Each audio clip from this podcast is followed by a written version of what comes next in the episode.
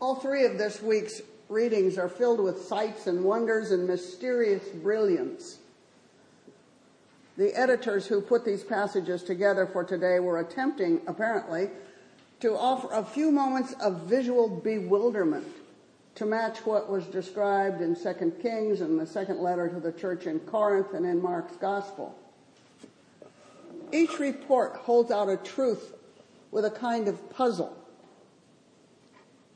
What are we to see? What are we to be blind to? What are we to learn from these encounters with the supernatural? In the passage from the Hebrew scripture, we learn of the loyalty of the follower of the prophet Elijah, who's closely named Elisha. When Elijah is summoned to travel, the student says, He will go too. I will not leave you, he declares. And as the episode unfolds, the prophet knows that he is at the end of his life, and the student wishes to assume his master's role. But Elijah warns the younger man, Only if you see me as I am being taken from you, will what you ask be granted to you. And the acolyte Elisha did see his master ascend in a whirlwind and then disappear.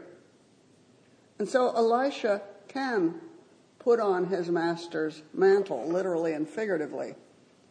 The vision is mysterious and not explained by anything in the text, either before or after the event. It is the sharing of the vision that imprints upon Elisha the powers of enlightenment and prophecy. And so we might be ready for Paul's rather harsh tone and predictions in his second letter to the church in Corinth. There he writes that the light of the gospel will be hidden from some and visible to others. The good news, says the apostle, is veiled to those who do not believe. It's rather like Elijah's warning you must see the light, but that's not guaranteed. Their eyes, literally and figuratively, are blinded. The true light of the good news, Paul warns the Corinthians, will be seen only those who become slaves for the sake of Jesus the Christ. These are harsh words. In many ways, this passage is discouraging. We want to see the light. We want the good news to be available to us. But in this section of the letter, there is no information about how to achieve the light. Then Paul makes clear that the light is within the very hearts and minds of those who believe. The conundrum is that faith comes first before there is anything to see. Paul's teaching is that by faith the people must step forward into the darkness. Believe in the love of the Savior, and then they will be able to step out into the light. In our own time, we're not very eager to step out into darkness. We want to know where we are going. We want a contract, a Google map, a guarantee, a retirement plan. It's hard, almost impossible, to step forward into the dark. Paul preaches that that is what he has done and that is what others must do. If you have ever participated in the exercise of falling freely backward into the arms of a relative stranger, then you have some sense of what such a step of faith might be. So when we come to the gospel reading this morning, we find three disciples who have been willing to step forward into the darkness. These are three who have dropped their nets, taken a blind step. Jesus rewards them with a vision of real light not just metaphorical. This is not aha. This is the glaring, blinding light of overwhelming, shadowless brilliance. In all that that implies, physically and figuratively. John and James and Peter viewed Jesus transfigured before them. They are dazzled, blinded, confounded and they cannot think of a way to react that will match the power of the experience. And of course, Jesus knows that they are incapable of an adequate response, and he knows that Paul is not, and knows that we are not. Then Peter says that they should build a little dwelling for each of the prophets of the vision Elijah, Moses, and Jesus. I rather like the older translation of three booths.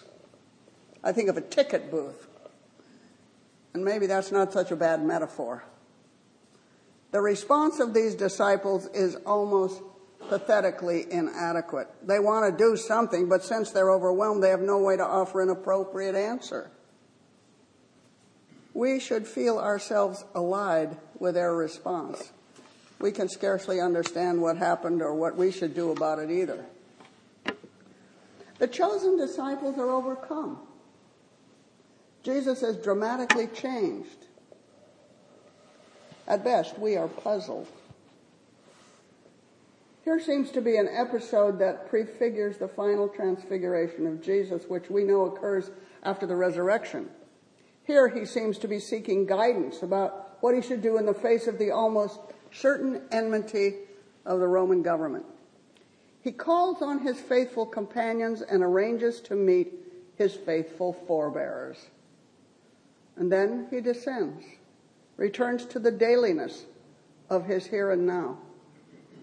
Only in the days and weeks that follow this episode do we learn what, a, what counsel he must have received, for he for, forges on to Jerusalem, entering as a hero, yet knowing that his advancement will be into self sacrifice.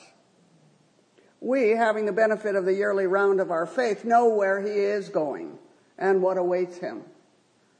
And I believe that this blinding light of encounter with the prophets is the point at which he turns toward his own great martyrdom.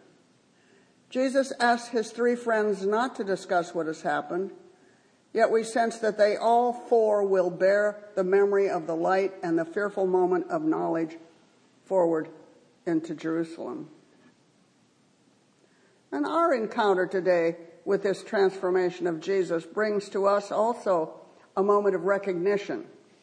For we are about to take our first steps down from that mountain too. As we come to Ash Wednesday, we come to a time of preparation for the end of Jesus' earthly ministry and the beginning of his holy martyrdom. We need to prepare ourselves, and that is what Lent is for. The next blinding light is the resurrection, and it will take more than a booth to contain it. Amen.